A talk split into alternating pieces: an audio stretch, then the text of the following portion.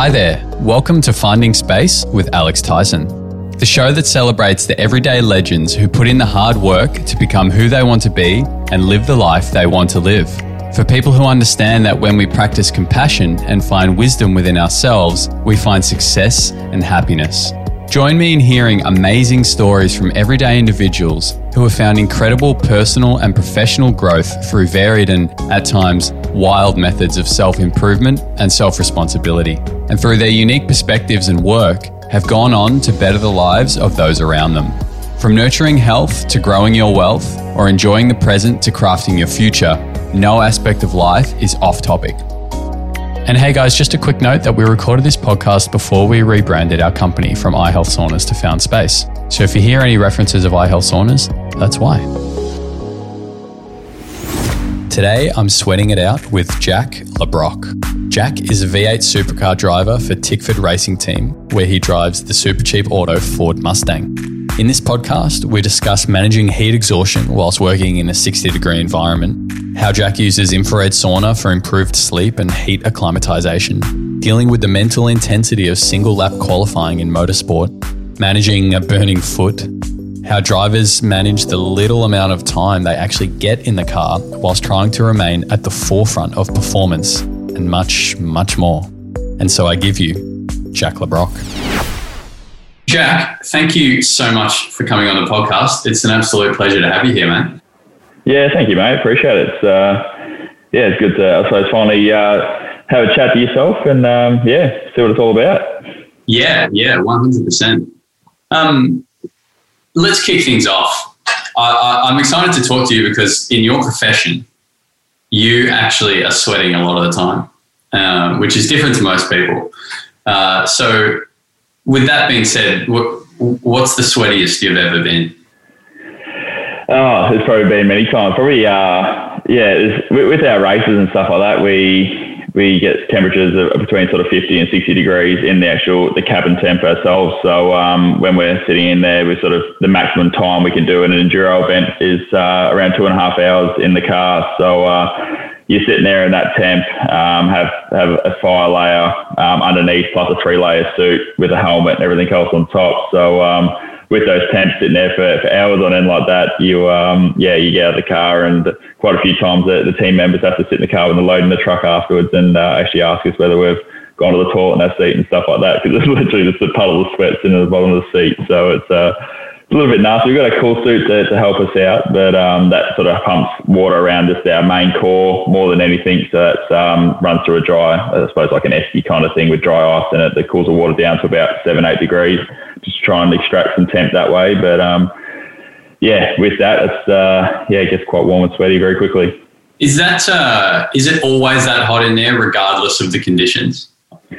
No, nah, it's got a lot to do with the, the temperature outside. So um, I think that the rough rule of thumb is around twenty, twenty-five degrees on the ambient temp um, inside the car. So um, yeah, with that, it's yeah, it always varies week in, week out. Sometimes we, we go to events, we don't actually run a cool suit because it would only be thirty, thirty-five degrees in the car, uh, depending on where we are. So, um, but the warmer rounds, especially at the start of the year when we were at Bathurst, uh, it was thirty, thirty-five degrees. So um, yeah, sitting in there for, for two hours on end, it got uh, got very warm. And so you've got the, the, the dry ice keeping you cool. Does that actually, does, is that significant, or is it just kind of like a mild thing? It um, it, it's funny. It, it feel like when you first turn it on, when you first get in the car, it's obviously quite warm outside, but you turn it on, you notice it straight away. Like it, it's quite cool, but um, it's funny when you when you're actually going in the race and stuff like that. Yeah, it's hard to know if it actually is running. I think it's because it, it is purely so much heat around you, and it is so warm. It makes it. Makes it difficult to feel in a way, but on the other hand, when, when it fails, which which it can, and it has been dry ice, it's a little bit up and down, and it's just water. We're not allowed to run glycol or anything like that in it to, to stop it freezing. So, um, yeah, when it does freeze up, you definitely know about it because the, the water itself then sits in the vest, um, and that itself warms up to your past your body temp and basically almost tries to cook you from, from the outside. So, um, yeah, it makes it a little bit interesting. So, uh, yeah, it's it's, uh, it's good. Like supercars have got protocols in place. If it's above a certain temperature and your cool suit does fail to help protect us, I suppose, and, and not cook ourselves, they do do call us in um, as a safety measure. But, yeah, they, they definitely do do a great job. And, um, yeah, it'd be nice if we could do a full body one just to do our legs and head and everything like that as well. But maybe in the future we might work that out. Yeah, like some some helmet with some sort of cooling going through it or something.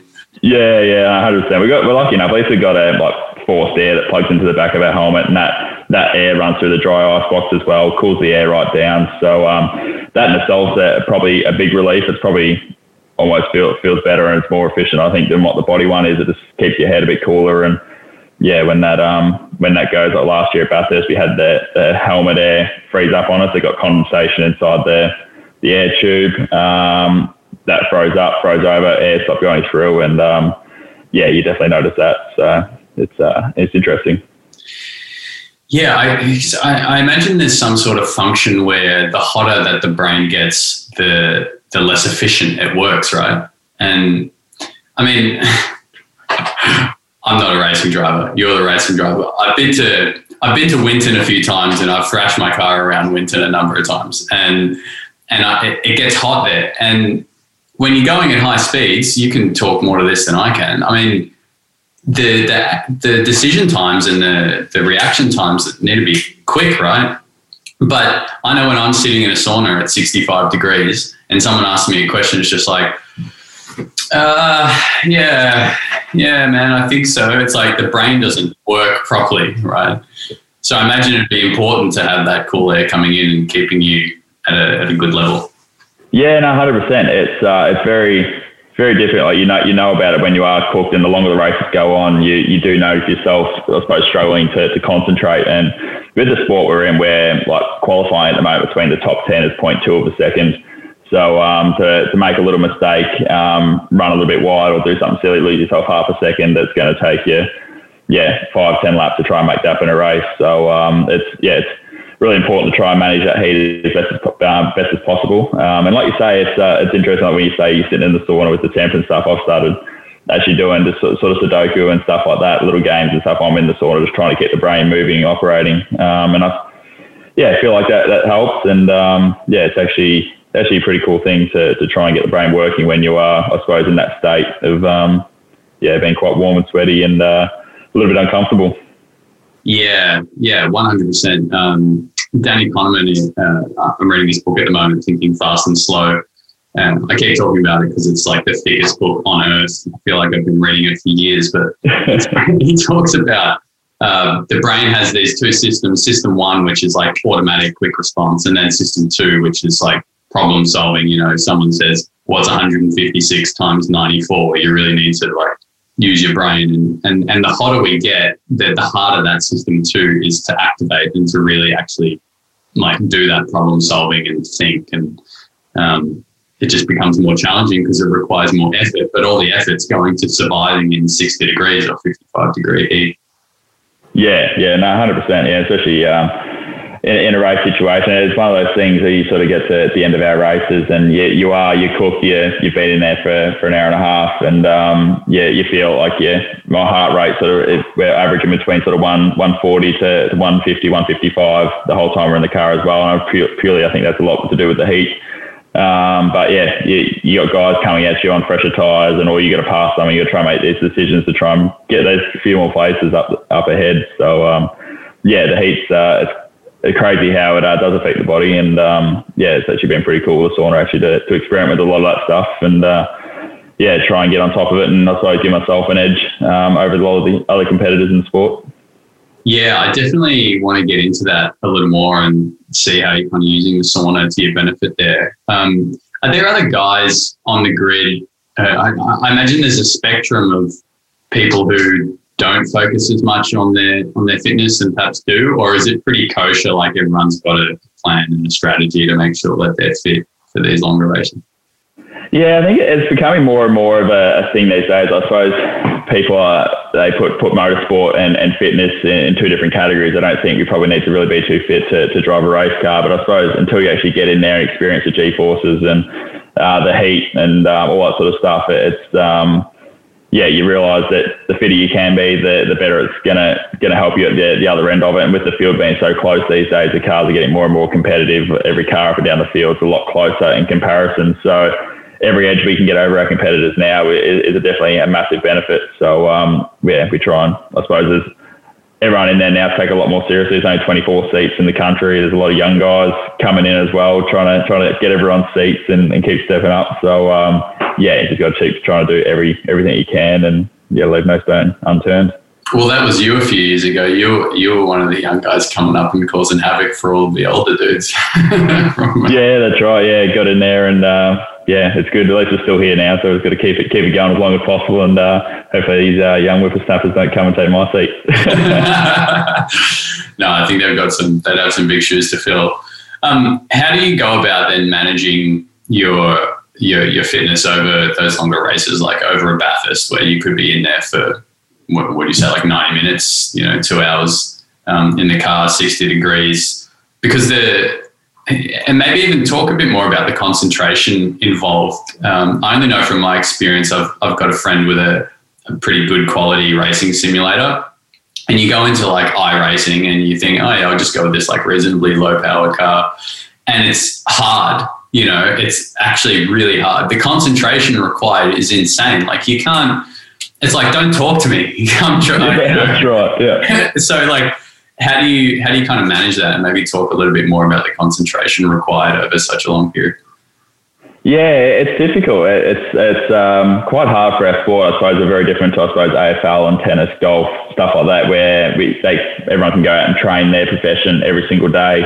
Um, for us, we're we're limited to three test days outside race meetings every year. Um, And that's purely just a, a cost thing. So um, unfortunately for us, we don't get a whole lot of chance to practice our, our skills. So we try and find other things uh, to try and keep us um, keep us sharp, keep us going. As you mentioned, the, the simulator with iRacing, it's something that um, I only got the start of last year, and it's been a, a really good tool for, for me to use. It's uh, you know, even notice on that, like it's quite difficult to keep concentration on that. And um, it's actually probably the closest thing we can get in terms of trying to replicate um our real race car. So we don't get the G-forces or anything like that, but the muscle memory side of things, the braking, the steering inputs, the all those little bits and pieces that go into driving a race car is very similar on a simulator. And um yeah, probably even takes more concentration on the simulator, because you, you don't have the G-forces to feel what the car's doing. You're sort of wobbling around, trying not to fall off the track, and um yeah, look look a little bit silly. But um yeah, with that as well, we've got a go-kart, so um that that does a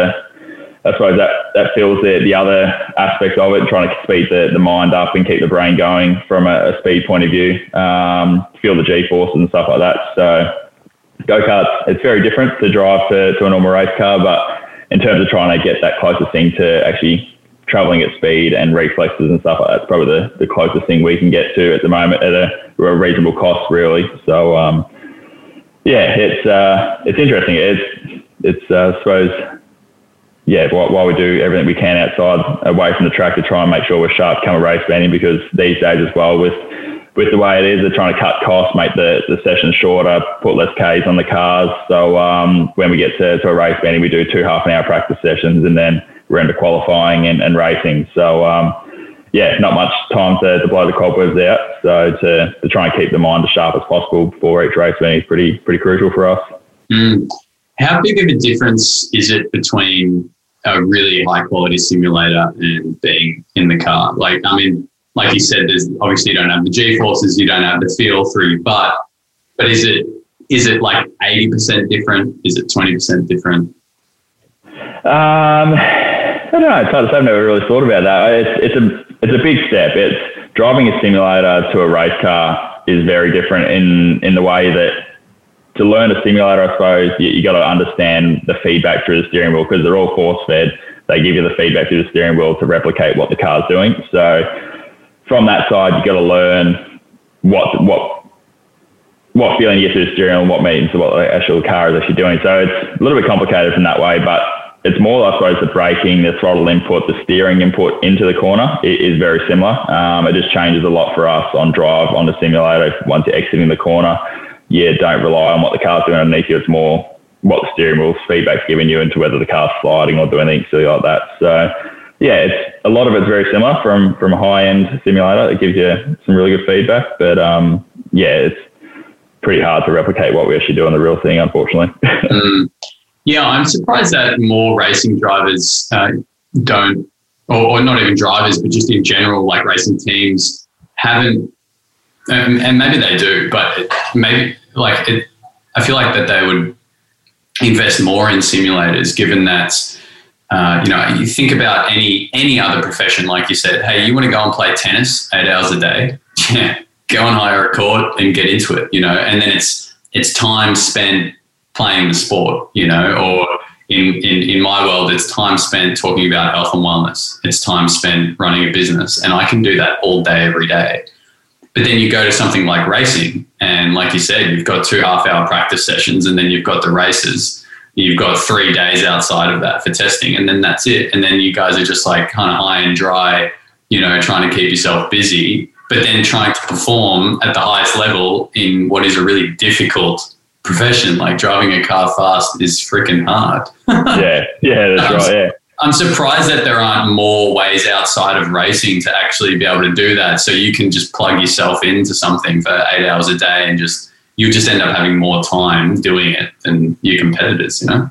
Yeah, and one hundred percent. I think, um, it, I suppose it, it comes down to a dollar and cents thing. Like F one's a totally different thing overseas. They spend hundreds of thousands of dollars, if not millions of dollars, on their simulators, and they actually they employ someone full time that literally, like you say, they go sit in the, the simulator and they develop setups and stuff. So I think to that point, they've probably got the resources to do it. They, um, yeah, the amount of money they throw around over there. But yeah, unfortunately, I suppose at the level we're at here in Australia is um, not quite there. But a lot of the teams are, I suppose, taking it more and more seriously now. I think they're starting to realise the benefits in simulators themselves. But um, yeah, unfortunately, it'd be nice to be able to have a have a spare car we can go drive around every every second day. I think uh, we'd all love that. So maybe one day we'll get there. Yeah, I could just see someone driving around a V eight supercar around the roads or something. That would be ridiculous.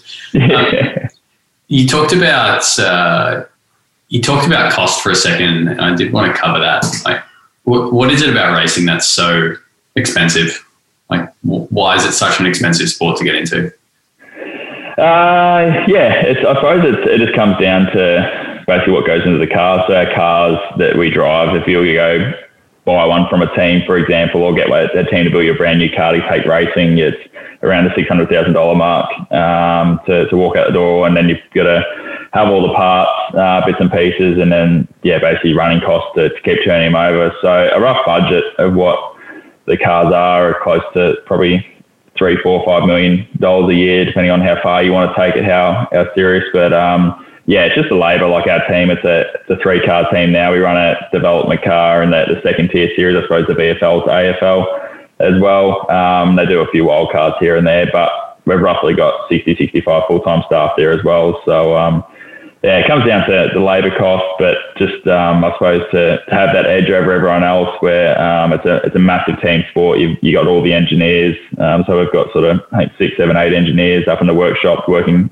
all the time, trying to make the car as fast as possible. Then we've got a group of mechanics in the workshop who are prepping the cars, making sure everything, single thing's got no play in it, everything's one hundred percent right, set up well, and then all the way down to sub-assembly, building the gearboxes, uprights, re. rebuilding anything and anything, the engine shop, the paint room, the panel room, fab room, there's stuff going on everywhere. So it um it just all adds up really quickly, and especially yeah, when you got that many people's uh, wages to pay and stuff like that, it's um yeah, it just adds up uh, very quickly. Unfortunately, we can't just take a, a football down to, to the oval and start kicking it around. There's um massive time and effort goes into the cars.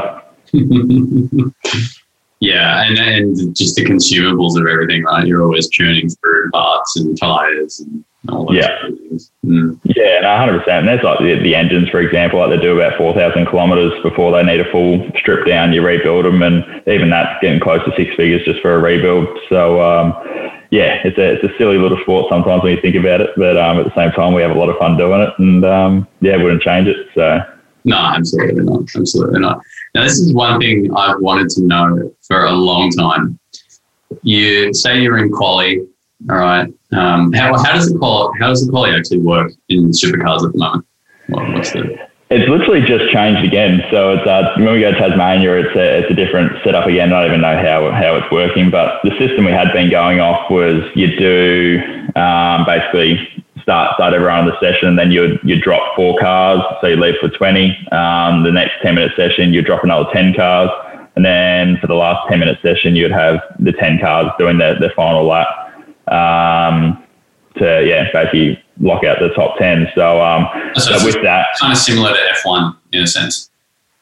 Yeah, it is. Yeah, yeah, very similar to how they're doing it at the moment. So um, similar thing, we're probably a little bit more restrained with tyres, so we probably only get, you really only get one set of tyres per qualifying session. And um, so at the moment, it makes it, it's interesting because last week at Sandown, um, when he got through to the final ten, uh, we made it through with one set of tyres in each session, so we had a set of new tyres for the final session. But I think there was three cars in there who had to use two sets of new tyres in the middle session to do a good enough time to get to the final one. So that sort of compromises them come the, the last session because they lose, you lose about three, four, five tenths, depending on what circuit you're at, to a new tyre, to just a, a tyre that's done one lap. So, um, yeah, it's interesting. It really, it actually, I really like the, the format. It, um, it's high pressure, puts a, it's a lot of pressure on us because with a qualifying lap, yeah, you go out, warm the car up, you do one lap and the tyre's gone, you lose that advantage. So it's pretty difficult. You got to make sure you don't stuff a lap up because if you do that, that's why those guys had to throw another set of tyres out to try and get themselves through to the next stage. So, yeah, pretty high pressure, but yeah, very interesting at the same time. So, in that ten minute session, are you really only doing warm up lap, hot lap, cool down? That's it.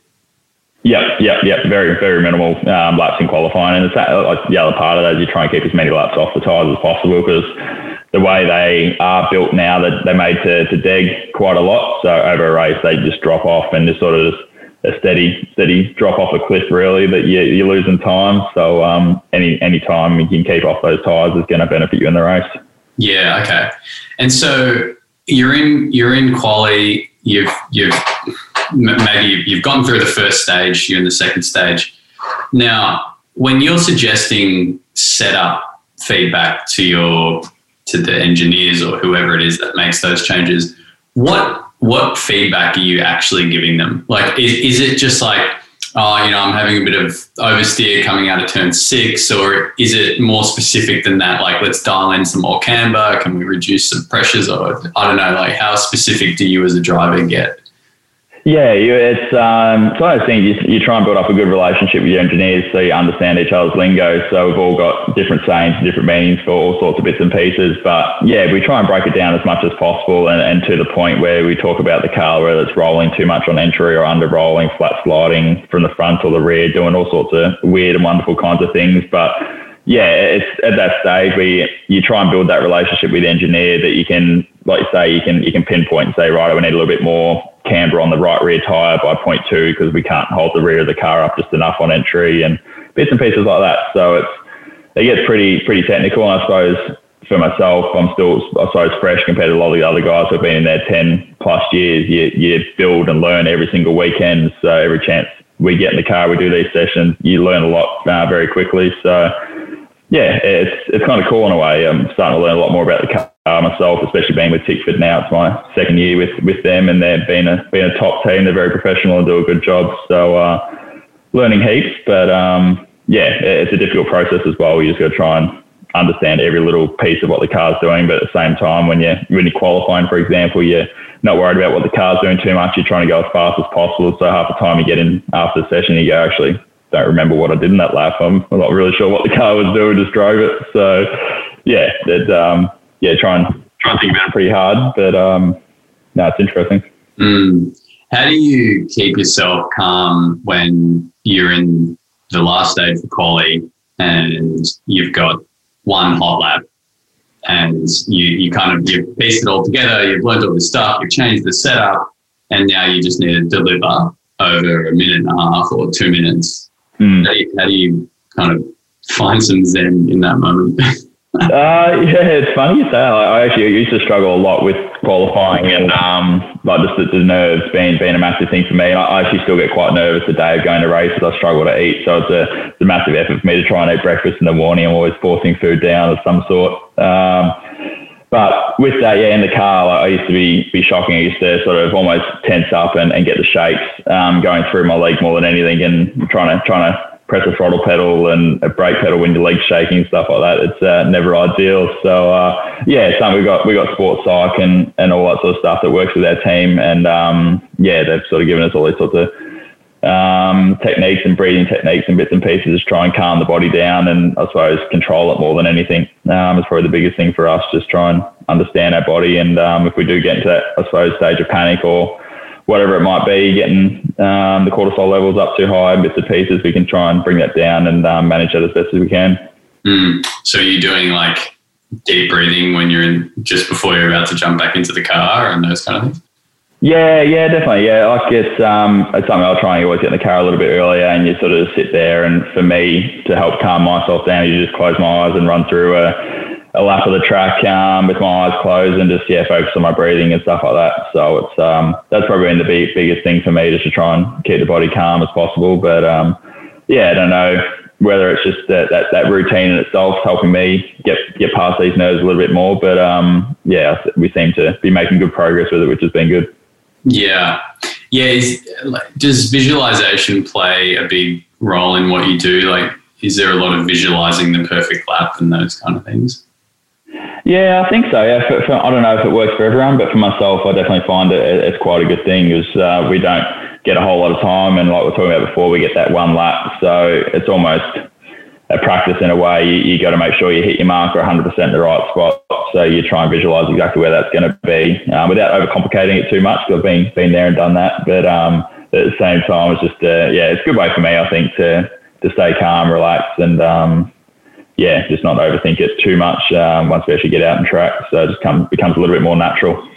Mm, yeah, I like that. It's a, it's a balance. Sometimes we go too far down one route and like just too close to it, you know. It's like sometimes you just need to relinquish and let it go, and it'll be all yeah. right. Yeah, yeah, no, one hundred percent for sure. So it's a, it's a massive mind game, this sport. I'm learning more and more as the, the years go on. So um, yeah, it's very interesting. Um, you touched on earlier that uh, you've been using infrared sauna as a way to acclimatise to the heat. Tell me a little bit more about that, and just general other f- things you do outside of racing to help with your fitness. Uh, yeah, the sauna's uh, been really good for me. Actually, I've been unlucky. I haven't been able to use it the last four weeks. I had, had burns at, at Bathurst at the start of the year on my foot, so um, haven't been able to get back in it, unfortunately. But what did um, you do to your foot? I, I missed that. Uh, yeah, so um, in the off-season stuff, I had a few little changes with our, our fan system in the car, and um, down near our footwell, being, me being six foot two, being quite tall, I... Um, my foot at full throttle is basically on the on the firewall, um, which is a lot of heat coming off the engine, the headers, the brakes and stuff like that. So, um, yeah, first race on Saturday, got quite warm, um, quite uncomfortable. Um, then, yeah, Saturday night, blistered up. Um, had to go racing again on Sunday. Basically cooked it again for another hour and a half, and um, to the point where the, the doctor on, on circuit came around after the race and had to pull the bandage off it, because I sort of couldn't feel much under my foot. It was kind of probably pretty bad, and ripped all the skin off with it, and it turned out to had third degree burns on the bottom of my foot, and um, still still recovering from it. So it's uh, yeah, it's good. At least I'm not on crutches anymore. I've given up, thrown those away. I wasn't, wasn't a huge fan, but um, yeah, it was an interesting time. That's crazy. So like over the whole bottom of your foot, or like on the ball of your foot, like right now? Yeah, more just on the, so the outside of my foot. So the more, I suppose, under your three outside toes, along that sort of, um, under that bone structure there. So, and sort of wrapped around the side up towards my, my little pinky toe around the side there. So, um, yeah, it's probably, I don't know, probably two and a half or two fifty cent pieces sort of in, um, in size that I lost all the skin at. So, yeah, it was, uh, it was an interesting time. That's legit. So you've been avoiding the sauna then to let that heal. Yeah, yeah, it's almost there now. It's just a little bit underneath my foot that's, um, yeah, most well, almost healed over now. So, um, yeah, it's just been a long process. I've had the, this fancy, weird silver dressing all over it. And, um, yeah, it's been been a fun time changing that. But, no, it's almost there now. It's uh, getting getting a lot better. I'm just uh, looking forward to getting out and going running and doing all that sort of stuff again. It's been a bit bit, uh, bit slack on the cardio front. Is uh, is running usually part of your routine? Yeah, yeah. So I try to do a little bit of running in there, just uh, purely because it's it's a good thing. Like a lot of the guys from our team, um, they do do a bit of running as well, the mechanics and team management stuff like that, and even the other drivers. So it's just a, I suppose it's nice to have have a bit of legs underneath us um, to to go running from sort of a casual front. I'm not a huge fan of running, but um, I usually prefer to go riding and stuff like that. It's probably my more main main source of uh, the cardio I do, and the hit training and stuff like that. So. Um, Yeah, try to do a little bit of running here and there, though, so that I don't get flogged next time I go running with the boys. um, what sort of hit training do you do? What's that, sorry? What sort of uh, hit training do you do? Uh, the main thing, so um, lucky enough, my partner, she um, she manages a couple of uh, body fit training studios. So, um, yeah, the, I usually just, just head down there and do those sorts of sessions, um, which is which is quite good. So it's just all sorts of, I suppose, the bike, the assault bike, um, ropes, and all sorts of random bits and pieces. So yeah, she usually plans it out for me because she's a sports scientist herself. So um, she usually puts the program for us. We've got a gym downstairs as well, which is which is nice. So um, yeah, just, I don't know. She usually throws all sorts of stuff at me, and uh, we go have a bit of fun with it. Body fit's hard, man. Like there's that cardio me. Uh, session where you have to like get your heart rate into certain, you know, that's just like that's just hard work, man. that's, that's yeah, no, it's torture itself, isn't it? It's nasty. You just keep pushing you harder and harder. It's probably good. At least, at least uh, everyone else there is uh, going pretty hard, so you feel like you have to as well. It's kind of good. Yeah, this is true. Uh, how how hot do you have the sauna when you have venues? Uh, so I've been, what was, um, most of the time, because I was, I was trying to use it for, for sleep. I find I always get massive benefits with my sleep. Um, it's just something where, where I measure it all, I suppose, through the Whoop, and, um, I suppose it's good, good feedback on where that's at as well. But, um, a lot of the time at the end of the day, myself and my partner would go down there and just have a, yeah, twenty, twenty-five, thirty minute sauna at probably forty-five, fifty degrees, and just sit there and just, I suppose, more enjoy it. Um, and that's sort of more just to switch off. And every time I seem, seem to do that, we notice massive results through the Whoop and how we feel and the next day as well. But um, yeah, when I get close to the race, I usually ramp it up a little bit more, probably sixty, sixty-five, just try and, I suppose, shock the body a little bit, get it, get it used to the heat. And um, it's, it's funny, like, I don't know if it's just in my head that I feel like it, it, it helps me um, acclimatise the heat in the in the car, but I feel feel much better for it when I'm actually in the car at the end of those weekends as well. I don't feel like the, the heat's taken as much out of me. So, um, yeah, that's uh, been a big benefit for myself. Yeah, yeah, spot on. I, there's a couple of things I want to touch on there. One, uh, the way that you use it for sleep is is perfect, and a lot of times people fall into a... a they make the mistake of wanting to use the sauna for sleep, but they still feel like they need to go really hot. And so they'll have it at like sixty-five degrees, and then they'll go jump in bed and wonder why they can't go to sleep because their body's still still cooking. Um, so that's great. And yeah, just in terms of like heat acclimatization, like one hundred percent the sauna helps. It's, that's not in your head. We had a, uh, a, a triathlete, um, Stuart Harsley, using our sauna, and he was using it because he was training for Kona, like the big yeah. um, world triathlon series. And what he found was that over time, uh, he was using the sauna at maximum temperature, so seventy degrees. He would be in there for ninety minutes, and he put a training bike in the sauna. So then he was on the bike at seventy degrees for this time. He was, he was fit. And um, what he found was over time, uh, his heart rate was lower and lower and lower doing the same session. So even though he was in there at seventy degrees for ninety minutes, initially his heart rate was like one sixty, but then over time it was like one fifty, one forty, and his body acclimatized. Um, it's to do with the plasma volume of the blood and its ability to carry oxygen. Um, yeah, yeah. We get used to the temperature. So, um, yeah. Keep doing that. Uh, you know, the, the hotter you can use it, the longer you can use it, the more your body will get used to it. Um, so then you'll be in Bathurst, you'll be in uh, in the car for, you know, ninety-seven minutes, and you'll just be like, yeah, that's fine. yeah. yeah, it'd be great. Get out of the car feeling brand new. It'd be perfect. So, yeah, no, it's really good. Actually, I noticed that, and it was, I didn't know about one hundred percent because we, we changed cars, so it was one car to another different team. So I don't know how the cooling was year on year, but...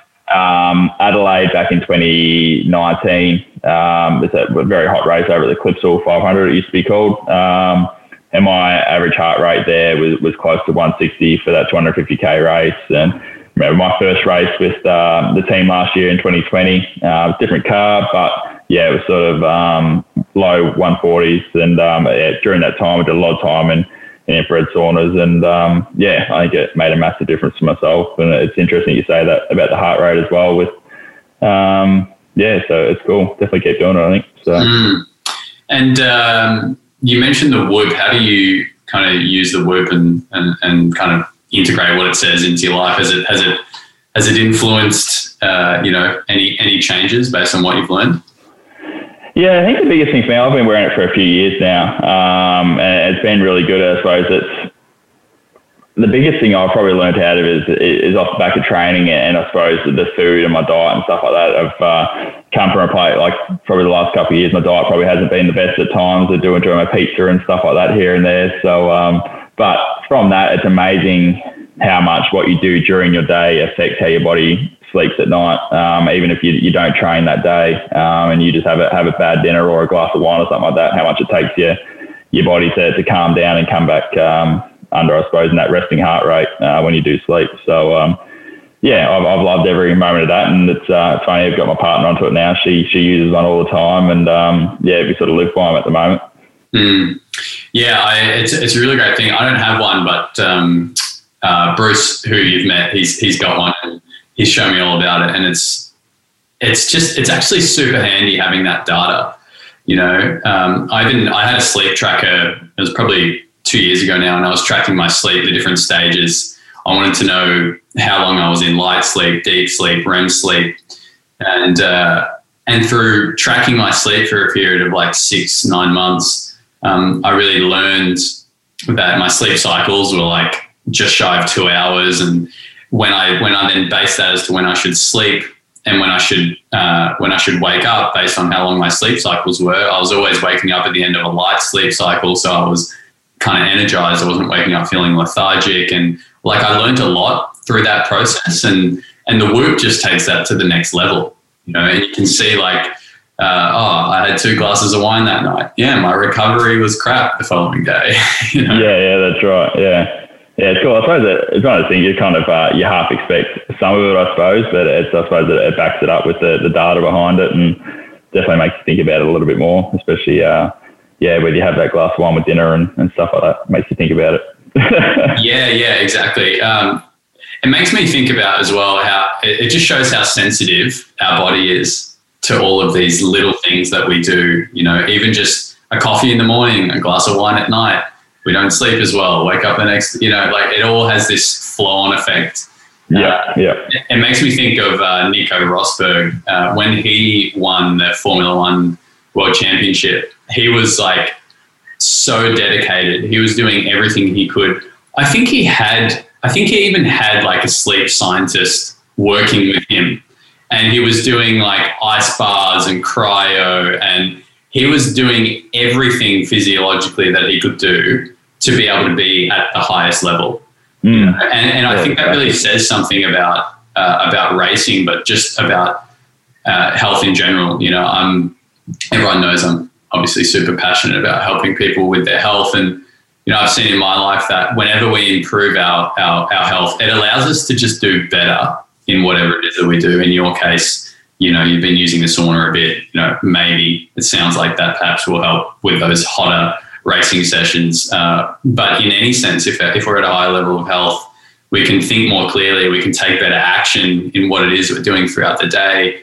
Uh, we can be more conscious of how, how we do it. Uh, yeah, I, I think regardless of the profession, it's, it's really important to be looking after our body as best we can, even if our body has nothing to do with what we're doing. You know, maybe we're consulting on logistics or something. I don't know. Yeah. But I think no, it's still important. yeah, no, one hundred percent. Yeah, every, everything out there has got a, got a purpose. So, um, yeah, I'm a massive advocate for it. So, uh, yeah, it's been really good. Mm, yeah, cool. Um, how do you keep yourself, uh, I guess, we talked a little bit about earlier, but how do you keep yourself uh, sharp and on ball, on the ball when you're in the off season and when you're not racing? I mean, you must have some sort of itch to drive a car fast. yeah, yeah, hundred percent. Yeah. So for us, I suppose at, at the end of each season, it's uh, it's pretty full on during the year, so we always have that little bit of time off. But getting back into it, it's um, I suppose the biggest thing that I found worked for me this past off season has probably been the go kart. I was probably trying to get in that twice a week, um, and that's more just to, to get the brain speed speeding up. So um, even to the point, like if I'm mountain biking, helps me with that. You're sort of still the same thing. You're dodging trees, doing all sorts of silly stuff, trying not to hurt yourself, but. Um, Yeah, it's probably about as close as we can get without actually getting in a race car ourselves, um, and that's probably the biggest thing to, to try where and get you, us up to where speed. Where do you go go-karting? Uh, so it's Track Flow. I think there's eighteen circuits in Victoria, so um, there's stuff all over the place. I've just joined a, a circuit up in uh, Seymour, Eastern Lions Kart Club up there, so um, it's a yeah awesome circuit. I used to love racing there when I was a, a little tacker, so um, yeah, so I'd get back out there. It's only an hour up the road, and um, yeah, it's always a bit of fun. My uncle's just got himself a go-kart as well now, so we're going to go out there and run into each other and um, have a bit of fun with it as well. Yeah, cool. That's nice. Um, you mentioned mountain biking. Uh, I, I just got into mountain bike riding the last few months and yep. frothed it. Like, I didn't realize how much of a flow state you get into. Um, yeah, what bike do you have? Where do you go? Oh, uh, yeah, tell me more. Uh, yeah, so just um, actually the, the guys down at down at Trek have looked after us with the bike, which has been really cool. So um, yeah, probably all the gear and no idea really. I'm uh, pretty average on the bike, I reckon, at the best of times. So I get scared of the big jumps and try not to hurt myself more than anything. So um, yeah, I've got actually I'm not far from from Plenty Gorge where I am, so I fire out there and got Listerfield Lake, um, which is somewhere I grew up um, near. So I always fire out there for a bit of a pedal. So. Uh, Yeah, definitely plenty of places around, but um, yeah, I love it. It's a, it's always good fun. Gets the adrenaline going as well, and it's got to make sure I don't don't have a shunt. Like, I don't know if you would have seen with, with Shane Van Gis, um, had no, a big crash. Yeah, had a big crash about three or four weeks ago, and broke his collarbone and and four ribs. And um, yeah, he went out at, at Sandown and, and still cleaned up, won all three races. So um, I'm thinking going into Tassie, I might go have a shunt and maybe break. break collarbone as well. It might go, might give me a bit of speed, I think. So I don't know if it's the best idea, but you never know. You seem to make it work. What um, what differentiates the best of the best V eight supercar drivers from the rest? Um, you know, like the, the absolute legends. What, what what were they doing that the others aren't doing? Uh, good question. I'd, um, I'd love to know. So, uh, yeah, for myself, I suppose we're, we're still at the, the beginning and, um, yeah, we, we won a race last year, but I'll turn that into multiple. So, um, yeah, if I can work out exactly what those guys are doing, um, yeah, I'd love to learn it. But I suppose for myself, that's why we try and leave no stone unturned, just do as much uh, work away from the track. And I think that's becoming more and more clear, um, to a lot of other young guys coming in as well now, just from a fitness side of things, from um, everyone using sports cycles becoming a massive thing for, for most drivers up and down pit lane. Everyone's realising how much of a mental game it is. Um, to to uh, working with your team, just building those relationships, that's a massive thing that we do with Tickford. We have a lot of, I suppose, team bonding time, and um, being away last year on the road for four months was probably really good for that as a whole team. Um, everyone, yeah, got along really well, and um, yeah, just built those relationships up, which I think is a massive part of it, because um, yeah, they they prep the car, do probably eighty percent of the work, and, and get us to uh, make a make a fast car, and we just got to get there and drive it um, to the best of our ability. So um, yeah, I suppose there's probably many many things that I'll probably still learn along the way, but um, yeah, still trying to figure it all out. You're very humble, mate. I mean, you, you're kicking goals, you're making. Yeah, it, it, it's interesting because I mean, you said. There's two tenths separating the t- the last ten in quali. I mean, that's that's nothing, you know. Yeah, yeah. So there must be some yeah. opportunity there to do something different, you know. Yeah, one hundred percent. Yeah, it's um, yeah, it's crazy close. And especially Tasmania, the next circuit we're going to, that's probably the, the closest circuit on the on the calendar. I think um, the whole field was spread by like eight tenths of a second um, a couple of years ago. We went there, so it doesn't take much to. to be out at the, um, I suppose, the front pack, and um, there's some, some really good drivers out there who are, who are doing amazing jobs. So, um, yeah, just trying to find those, I suppose, those little little one percenters, and, um, yeah, just trying to add them all up, because every little part counts at the moment. So yeah, yeah, one hundred percent. Where do you see uh, V eight supercars going in the future? How do you see the sport evolving and the cars changing?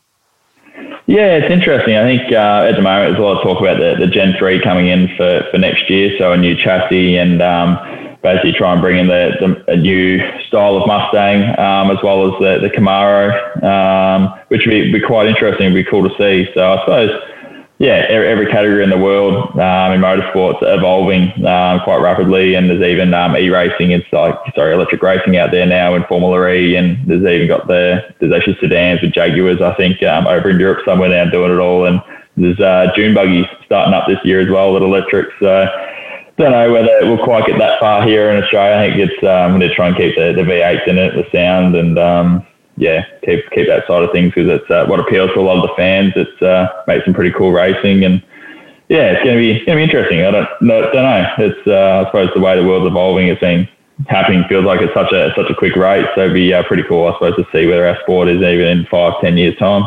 Mm. Yeah, I from my experience watching the V eights is actually it's actually a really good racing category to watch because yeah, so yeah. much of it is on the on, on the driver, and there's actually some really good racing from my experience. It's not so much strategy and a lot of that kind of more less exciting stuff. Yeah, definitely. I think that's a good part about our category. We've got the Gahars to a point now that everything is so close. The the, the field's spread by by not much at all, and it's that's quite quite cool in itself because you look at some categories overseas, there's sort of Formula One, the sort of qualifying can be over three, four seconds apart, and um, we're we're within a second. So it makes the racing, I suppose, at times quite interesting with tire dig and all that sort of stuff. It um, really spices it up, and everyone's, uh, I suppose, with the way our cars are made and built, they're quite strong, so you can get into each other a little bit and rub rub some panels and uh, try not to do too much damage to the boys back in the pits. But um, yeah, from that point of view, it's always nice to try and put on a good show for, for everyone back at home as well. And uh, yeah, just make sure we're having fun doing it. So yeah, we just got to keep that aspect going and provide some good racing. Mm. Um, do you do you think that uh, that the supercars will ever introduce hybrid technology, or is that just way down the track? Um, they've actually been they've been talking about it. It's um, it's just whether I suppose it comes in for next year or not. Um, I suppose that they're not one hundred percent sure on, on where they're going to get to with that. Um, I'm sure it's probably going to happen eventually. Everywhere is going that way with some way, shape, or form. So um, yeah, there's definitely been talk of it. Have you driven any electric cars? No, I haven't. No, I've actually I've sat in the seat of a, a Tesla before, one of those crazy ones that do zero to one hundred in one point eight kays or something. But um, yeah, it just feels like you're on a on a roller coaster and how it hooks up. It's crazy. Yeah, I've never been in one. I, I'm curious to give it a go. Yeah, it literally feels like, don't know, it doesn't feel real because it's just silent. You just sort of it feels like you're just getting dragged along and you get thrown back in the seat. But yeah, like that, those things like, yeah, one point eight seconds to one hundred kays is, is crazy. Like our cars where we're doing low threes. Um, and yeah, we get smoked by, by electric Teslas, so it's uh, it's pretty interesting. Yeah, I've got a little, uh, I got a Renault Mégane Trophy, and uh, I thought that was quick. That does it in like six seconds. Yeah, it's just nothing. Um, what are you driving at the moment? Uh, what have we got at the moment? So uh, yeah, just get a car through the team and everything like that. So I uh, had a had a Mustang there for a little while, which is a bit of fun, but um, yeah, just just choose fuel and. Uh, Yeah, myself being as tall as I am, don't really fit in the thing too well. It's a little bit uncomfortable, so I just got the old the old ute now. It gets from A to B, so uh, yeah, she's working wonders. Beautiful. Um, well, thank you so much. I appreciate uh, you've got some other commitments to get to. Um, did you have any questions for me?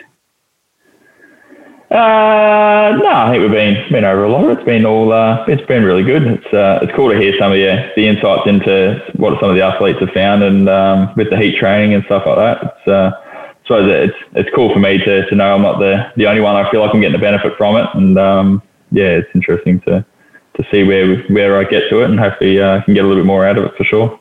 Yeah, man. When you can get back into it, just uh, crank it up. Not in the evenings, but in the mornings, get hot, see how long you can last, jump yeah, out, right. Jump in the cold shower if you can. Yeah. Perfect. Lovely. I'll give it a go. Awesome. Be nice. Well, uh, so, so Tassie's off now. So when are you racing next?